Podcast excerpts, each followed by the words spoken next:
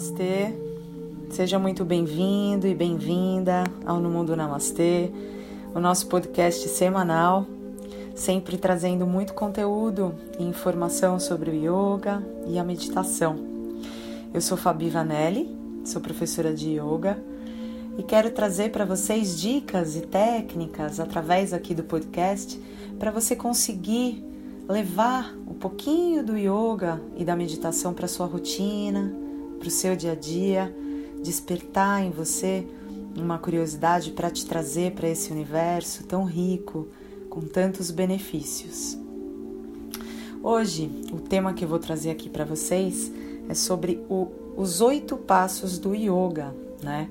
Então, dentro do caminho do yoga, dentro do universo do yoga, a gente começa a se aprofundar nesse estudo, nessa filosofia, e começa a entender é, como esses benefícios chegam atra através do yoga chegam para o nosso corpo, né, para a nossa mente, para as nossas emoções.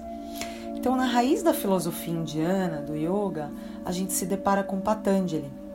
Patanjali foi um sábio né, que viveu há séculos e sistematizou, ele decodificou os caminhos do yoga. Então, entender esses textos antigos, né, chamados de Yoga Sutras, escritos por ele, é desvendar um pouquinho mais dessa cultura milenar. E aí a gente lembra, né? A gente começa a pensar no yoga e lembra que o yoga é uma filosofia super antiga, né? Super tradicional. A origem do, yoga, do yoga é pelo menos há 5 mil anos, né? E naquele tempo a tradição ela era passada oralmente, de mestre para discípulo, não existia a escrita. Então, felizmente, a essência dessa filosofia milenar não se perdeu porque Patanjali, né, esse sábio indiano, ele sistematizou, ele estudou e ele decodificou, ele, ele escreveu esse conhecimento em 196 aforismos, né, que são os chamados Yoga Sutras. Então é através desse estudo, é através dessa escrita que a gente chega aos oito passos do yoga, conhecido como os oito passos de Patanjali. E aí, o que mostram essa, esse estudo, esses Yoga Sutras? Eles mostram que a prática do yoga ela vai muito além da realização das posturas físicas, né? Uma coisa que eu sempre falo nas minhas aulas online. É, a gente, no Ocidente, né, a gente vive o yoga, a gente estuda o yoga e aprende como se ele fosse apenas um movimento para o corpo, né, de flexibilidade, de força, de tônus muscular. Mas na realidade, o yoga ele é um, um, um, um sistema filosófico que deve ser seguido integralmente no dia a dia. Né? Então, ele foi dividido em oito passos para facilitar a visualização, para a gente conseguir entender melhor um a um desses oito passos, né? É, passando por asana. Então, eu vou falar um pouquinho desses oito passos, vou passar por ele, mas hoje a gente vai eu vou me, me atentar, eu vou me aprofundar um pouquinho mais nos dois primeiros, que são os yamas e os niyamas, né? É, então eu vou, vou, falar um pouquinho de todos eles agora e depois eu volto para destrinchar para falar um pouco mais especificamente dos yamas e niyamas. Bom, os oito passos então dentro do yoga. Os yamas, eles são os preceitos éticos, né? é, que o yogi pratica, que o yogi tem. É como se fosse a disciplina, né? Vamos imaginar assim. Os niyamas, eles são os preceitos morais do yogi, né? E como é, a gente realiza né, esse niyama, essa autodisciplina. Então, os yamas é como eu me relaciono com as pessoas, e os niyamas é como eu me eu relaciono, é a autodisciplina, é como eu me relaciono comigo mesmo. Então, seguindo aí, esses estão, esses são os dois primeiros passos do yoga. E aí a gente chega no asana, que são as posturas físicas, né? Que é o mais conhecido. Quando a gente fala em yoga, a primeira coisa que a gente pensa são nessas posturas incríveis, né? A perna lá na cabeça, os asanas, enfim. Então, dentro dos oito passos, os yamas e niyamas vêm antes do asana, né? Para você ver a importância de você ter um preceito ético e moral. Depois do asana, vem os pranayamas, que foi o que eu falei no, no podcast passado, no episódio passado. Quem não ouviu, vale a pena ouvir. É, os pranayamas são exercícios de respiração, né? são técnicas respiratórias que ajudam a gente, a, né, a gente absorver a nossa energia vital. Então, através dessas técnicas, a gente traz o prana né, para o nosso corpo, para a nossa energia. Então, yamas, niyamas, asanas e pranayamas. E aí a gente chega em pratyahara. Durante as minhas aulas eu também falo do pratyahara, quando a gente se concentra, quando a gente inicia a prática, que eu faço uma pequena introdução à meditação, eu falo do pratyahara, né? Pratyahara é a abstração dos sentidos. Então é você se desprender dos sentidos externos, né, da audição, da visão, do olfato, né, e levar esses sentidos da pele para dentro. É você fazer um mergulho interno. Então você se desprende, você se abstrai dos, dos sentidos internos, externos, desculpa, para você viajar para dentro, para você levar e investigar, né? Que é o que é a premissa do yoga, né? Que é autoconhecimento, investigação, autocuidado. E aí, seguindo os oito passos, a gente chega em Dharana, né? Então, a partir de Dharana, que é o sexto passo, seria o sexto passo, a gente se a gente entra mais nessa, nessa nesse processo meditativo da meditação em si. E o que é o dharana? O dharana é a concentração. É quando você se concentra em algum ponto, e aí existem várias técnicas de concentração, é, evitando as flutuações mentais, né? É, quando você se abre verdadeiramente para o estado meditativo. Então você controla a mente, né? Quando a gente diz, é, muita gente fala que para entrar no estado meditativo a gente precisa cessar os nossos pensamentos. É, não necessariamente, você controla né, os seus pensamentos através da concentração. Você se concentra em algum ponto, pode ser um objeto, pode ser alguma sensação, e você se abstrai, né? E você, é, você esquece as flutuações do pensamento e se concentra para entrar nesse estado meditativo. E aí a gente, a gente chega em Diana, que é a meditação em si né? Que é quando é, é a verdadeira meditação, que não é só sentar, fechar os olhos e aquietar o corpo e o coração e esperar a coisa acontecer. É quando você domina a sua mente, né? E você entra de fato nesse estado meditativo, né? Poucas pessoas alcançam esse estado toda vez, verdadeiramente, né?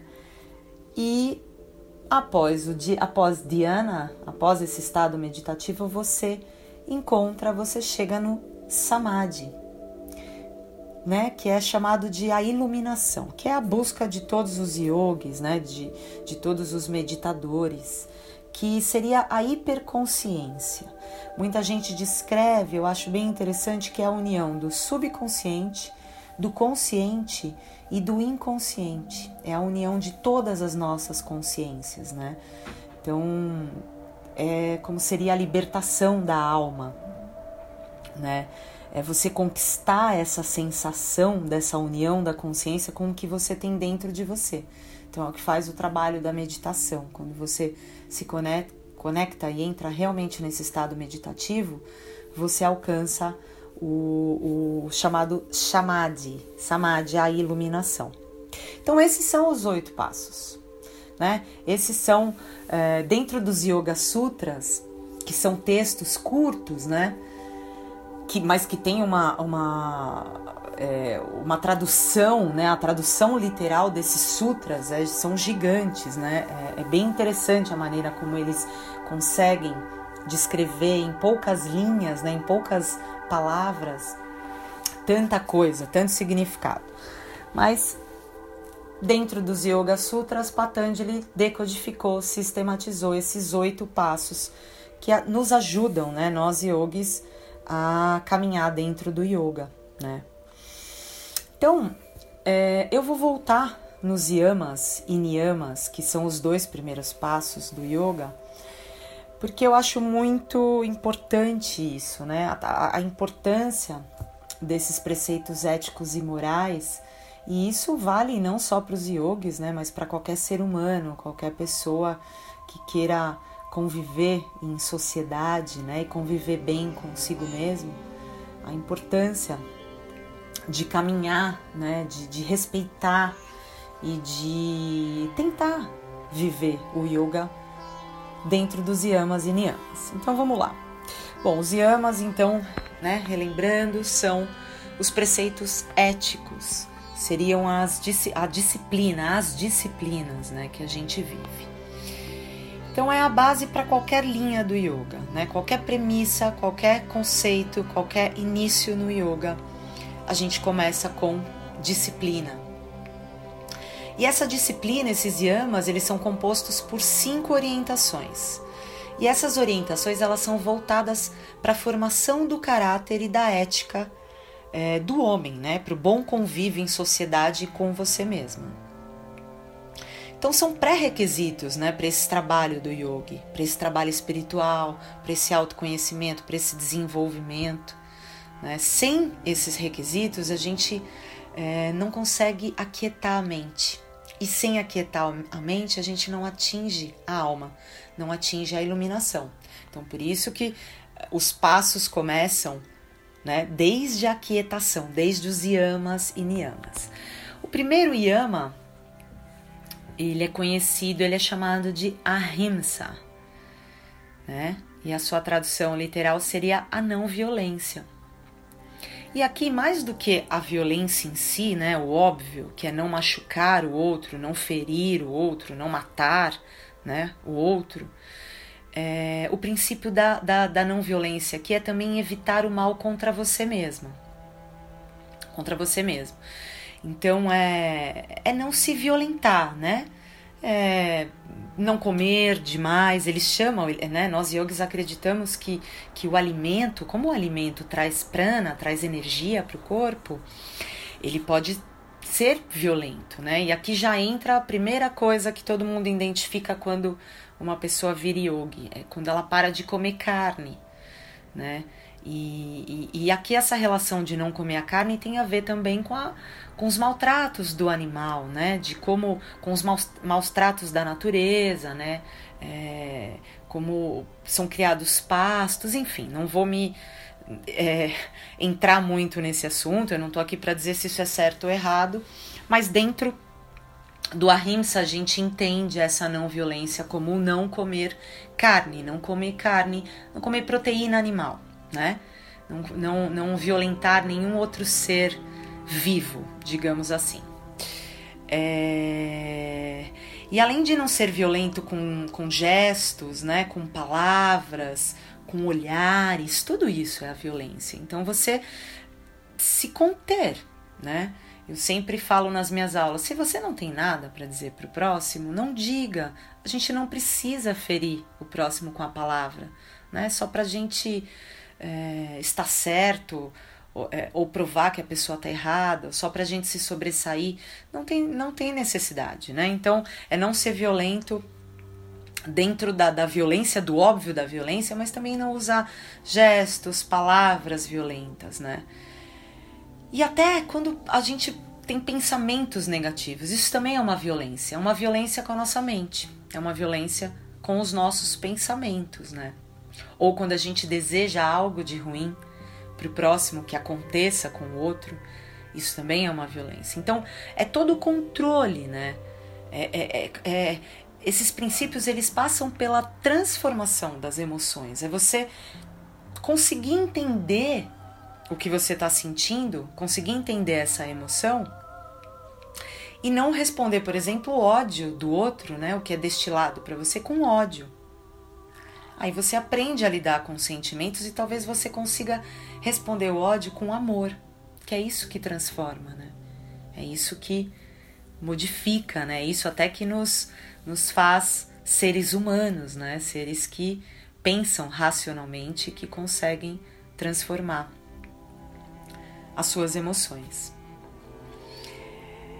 Então, essa, essa é a primeira premissa, né? Essa é a primeira, primeiro conceito, princípio, a rimsa, a não violência. E aí nós vamos para o segundo é, conceito dentro do, dos conceitos éticos, que seria satya. Satya é a verdade. A verdade em palavras, a verdade em pensamentos, a verdade em ações, né? Com você mesmo e com os outros, porque a importância de você não mentir, não só mentir uh, inventando histórias, mas não mentir. Então, ser honesto, ser sincero, ser verdadeiro, né? Então, dentro de, dos Yoga Sutras, quando Patanjali decodificou, ele, ele entendeu essa verdade, a satya, como a não falsidade. A falsidade, ela gera uma perturbação mental. Porque quando você mente, quando você é falso, quando você precisa inventar alguma coisa, você passa o tempo todo é, preocupado com essa mentira. Você precisa arranjar desculpas para justificar a sua própria mentira. E isso ocupa um espaço dentro da sua mente, dentro da sua memória, que é nobre. Né? Então é como se você estivesse perdendo tempo com inutilidades. Então seja, né? Sejamos verdadeiros, sejamos honestos, sejamos coerentes com o que pensamos, com o que falamos, com o que sentimos, né? E quando você está comprometido com a verdade, você se ocupa com pensamentos essenciais, com coisas essenciais. Isso faz até a sua vida andar mais, né? Você alcançar os seus objetivos, porque você não está preocupado com a mentira, você está caminhando com a verdade. Isso te impulsiona, isso te faz seguir. Então a gente chega no terceiro conceito ético dentro dos yamas, que é asteia. Asteia é não roubar. E aí mais uma vez, óbvio, né? Não furtar, não tirar o que é do outro. Mas asteia também está relacionada com não invejar os bens alheios, né? Então, além de você não pegar o que é do próximo, o que é do outro, você também não invejar o que é do outro, né? O que é do outro é do outro. O que é seu é seu. E esse ama também, é, ele traz embutido um dos conceitos mais importantes dentro dos fundamentos espirituais do yoga, né? E do hinduísmo na Índia, que é o desapego. Então, para essa filosofia, o apego aos bens materiais e, e, o tomar, o roubar o que não é seu para si, o que não lhe pertence, causam perturbações mentais que distanciam o praticante do crescimento espiritual. É, aquilo vira um karma, né? Tudo que não é seu e que você se apropria e aqui entra tudo, ideias, né? Tem muita gente. É, isso acontece muito no Ocidente, né? Dentro de, dos trabalhos, você tomar para si uma ideia que não é sua, é, você não está praticando a asteia, né? Você está roubando, aquilo não é seu. Você sabe que aquilo não é seu. Então aquilo não vai te trazer é, boas energias. Aquilo vai te travar, vai te trazer um karma, aquilo vai te prender, né? Nessa, nesse, nessa caminhada na vida, né? Então, asteia, não roubar, é um, um, uma premissa, é um, um, conceito ético muito importante dentro dos yamas. E aí a gente chega no quarto, que é brahmacharya, que na tradução literal seria continência. E aqui tem muitos yogis e muitos estudiosos dessa filosofia é, que determinam que brahmacharya né, seria apenas é, é, em relação aos impulsos sexuais, né, como é, para você caminhar dentro, estar dentro dos oito passos, né, entre dos, dos, dos conceitos éticos do, dos yamas, você ser celibatário mas não necessariamente só com, com os impulsos sexuais. Aqui, o sentido dessa continência, é, é, na verdade, é a moderação, que vai desde a alimentação, é, desde o que você ingere, desde o que você traz para o seu corpo, desde o consumo, né? Até o sexo, é, o consumo no, no, relacionado ao uso do dinheiro, né? Todo é você é você usar tudo isso no, na sua vida com moderação, né? Com continência. É... Então, quando você tem, quando você come em excesso, ou quando você tem relações sexuais com vários parceiros diferentes, você não está, você está contra o brahmacharya, né? Seria isso é, dentro dessa premissa. Então, mas traduzindo assim, literalmente seria uma continência. E aí a gente vai para o último, né? E não menos importante por estar nessa ordem, o último yama, que é a parigraha. Na tradução literal, conhecido como não cobiçar. Para o yogi, né? Para yoga, né? Para quem caminha dentro do yoga, o sentimento de posse por alguém ou por alguma coisa pode levar ao sofrimento, né? Pois geralmente condiciona a felicidade a esse desejo. Então, ah, eu só vou ser feliz se eu tiver isso. Eu só vou ser feliz se eu namorar fulano. Eu só vou ser feliz se eu tiver uma promoção no meu emprego. Eu só vou ser feliz quando eu comprar a minha casa. Enfim, né? Você condiciona a sua felicidade a esse desejo específico. E então, e, e eles entendem, né, dentro do yoga, é, que é uma ignorância você acreditar que você possui esse bem material, né?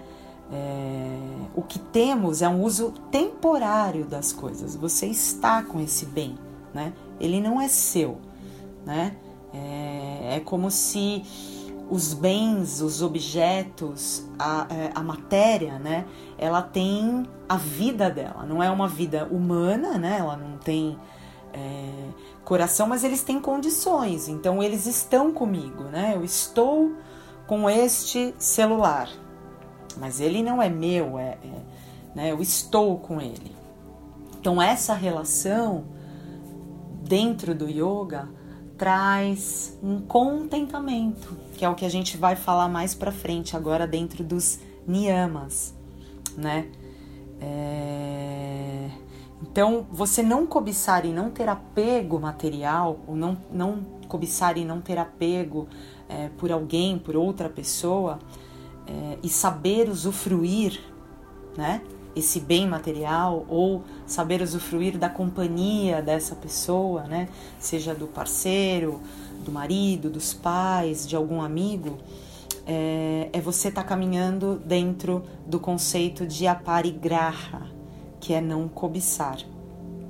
Então você sentir ciúme, né? Aquele ciúme de doentio, é, as pessoas que são super zelosas é, com roupas, com objetos materiais. Claro, né? Você sabe o valor daquilo, você dá valor para aquilo, mas você ter esse apego, né? É, te distancia desse conceito ético. Então, esses são os cinco conceitos dentro dos yamas, os preceitos éticos é, que caminham nos oito passos decodificados por Patanjali. E aí a gente vai agora para os niyamas, né? Que são os conceitos morais, os preceitos morais, e que a gente pode uh, enxergar também, visualizar como autodisciplina, né? Então, os yamas é como você se relaciona com os outros, né? Com a sociedade, com o próximo, e os niyamas é a autodisciplina. É... São ações mentais saudáveis que você deveria ter com você mesmo, né? Enquanto praticante de yoga, né? Enquanto ser humano, mas quando a gente está dentro dessa filosofia, estudando e vivendo yoga, é, são esses são os niyamas que são considerados, que são sugeridos para os yogis, né? Então, são cinco também, né? Os niyamas e o primeiro niyama é o saucha que é traduzido como a pureza, né? diz respeito aos planos físicos, emocional e mental. Então é tudo é, relacionado a, a ao saudável, né? O que você faz de saudável para o seu corpo, para sua mente, para suas emoções. Então é comer alimentos saudáveis, manter o corpo limpo, no sentido da limpeza mesmo, da asepsia, né?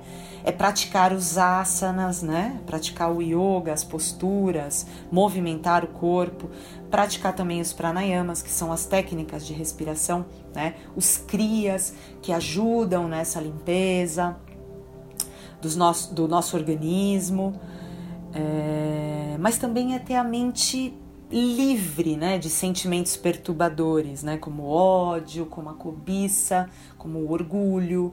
Então é você, é, através do pranayama, através da respiração, você trazer o prana para a tua vida, é, limpando a mente, né? Eu sempre conduzo a meditação como a respiração como uma limpeza energética, então isso entra como um saltya, né? Você está limpando a sua mente para tirar esses sentimentos perturbadores, né? Esses sentimentos que trazem distúrbios para a mente. A gente é, manter esses sentimentos tanto no coração quanto manter eles na mente, eles causam perturbações, causam doenças, né? Sérias para nossa mente, para o nosso organismo. É, e são essas toxinas que causam essas flutuações que não deixa a gente alcançar o samadhi, que é o oitavo passo, o oitavo e último passo, que é a iluminação. Tá? Então, Sautya, que significa pureza, é o primeiro niyama. O segundo niyama é Santosha. Eu adoro Santosha. Santosha é o contentamento. Esse segundo niyama, ele prega que a felicidade é, é como se a felicidade fosse um sentimento independente dos acontecimentos externos, tá? Ou de outra, de outra pessoa. E a gente volta lá naquele apego, né? Na parigraha lá que eu falei em Yamas. É você ser feliz só se você tiver aquilo, só se você tiver com tal pessoa. Não, aqui o Santosha é, ele, ele sugere que a pessoa seja feliz com os recursos que ela tem. Você sente contentamento pelo que você é, né? Pelo que você tem, você acredita, você confia que o universo vai prover aquilo que, você, que for necessário para você. Você se contenta com aquilo, né? Você você entende os desafios da vida, os percalços e você segue, né? mesmo diante de, das dificuldades. Então o santosha, esse contentamento, ele mostra que, claro, né, que situações externas podem te ajudar muito, é, mas que a responsabilidade pela felicidade é tua, né? E prover essa felicidade, prover essa alegria na vida e essa manutenção depende exclusivamente de você. Então eu gosto muito do desse niyama, né, do que ele representa. E aí chegamos no terceiro niyama, chamado de tapas. Tapas ou austeridade, né? É, é o esforço, né?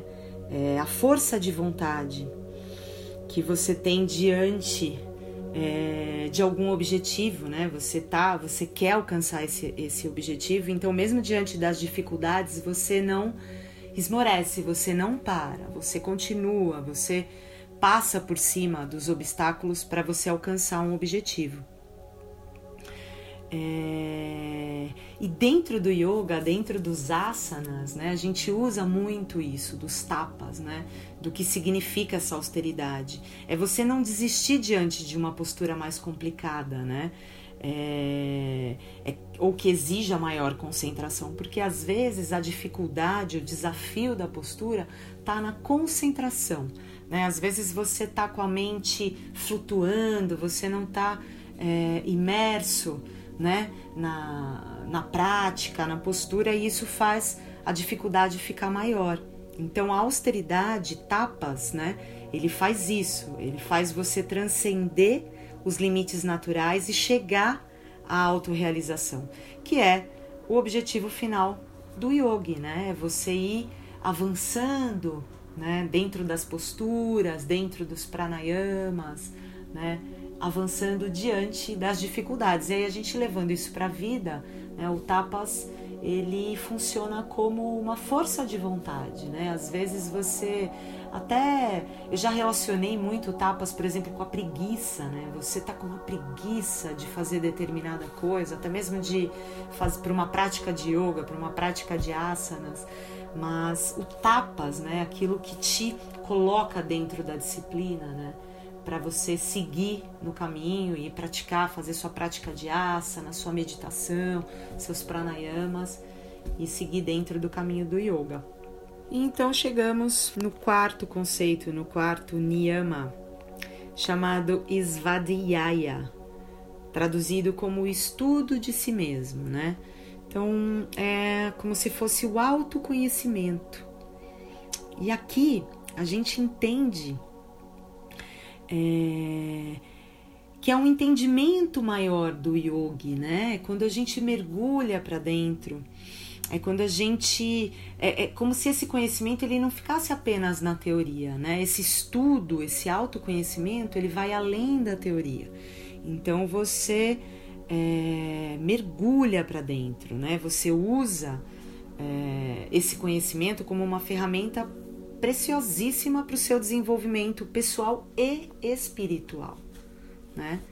É, com essa conexão trazer essa conexão com o seu eu maior, com o eu superior. E aqui mais uma vez eu digo, é, o yoga dentro da espiritualidade ele não está ligado a nenhuma religião específica, né? Ele diz desse desse eu supremo, né? Desse é, desse divino, desse sagrado, né? Então é, é, é a busca através do, do autoconhecimento, do entendimento de você mesma de você mesmo para chegar, para alcançar esse eu superior, esse eu divino. Então é, é você estudar para obter instrumentos para ampliar o autoconhecimento e meditar sobre a própria natureza, mudando o jeito de encarar a vida, né? Então você começa a entender, quando você se entende, quando você se estuda, quando você se conhece, você começa a entender o próximo também, né? Nós somos espelhos, então, com o Svadhyaya, com o estudo de si mesmo, é, a gente acaba se relacionando melhor. E esse é um dos niyamas, né? um dos conceitos para a gente viver melhor em sociedade, vivendo melhor com você mesmo. Se conhecendo, você conhece o próximo. E aí a gente chega no último niyama, chamado Ishvara. Ishvara que é a auto-rendição, né? que é a devoção. Então, para Patanjali, que decodificou né, é, o yoga através dos Yoga Sutras, só após o corpo ser limpo, né, passar por tapas nessa austeridade, quando você se entender, né, quando o autoentendimento for atingido por, por passando por Svadhyaya, é que o yogi está pronto para se entregar a um ser divino, né? Que é Ishvara. Quando a gente fala Ishvara Praridana, né? Reconhecer que existe uma ordem superior e, e a, nossa, a nossa essência divina está ligada a essa ordem, né? Acreditar nisso e, e ser devoto, né? Acreditar, se entregar. E, e aqui nesse último passo, Patanjali diz que o praticante ele já anulou né, todo o orgulho e desenvolveu a humildade. E é assim que ele consegue seguir pelo caminho da devoção. Só quando você é, chega nessa conexão com a, com a verdadeira humildade, né? E, e, anular completamente o orgulho é que você consegue se entregar a essa real devoção. Ishvara Praridana. E aí chegamos, acabou os niyamas, os yamas, é, e a gente segue no, nos passos, como eu disse lá no começo do episódio, né? A gente entra nos asanas, nas posturas.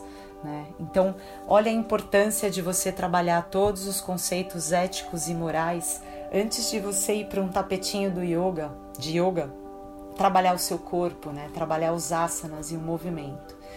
Então, como eu sempre digo, o yoga vai muito além do que as posturas no tapetinho, é uma filosofia milenar maravilhosa, que traz muito ensinamento, muitos benefícios, e eu estou muito feliz de poder trazer um pouquinho dessas informações, desses conhecimentos, dividindo aqui com vocês.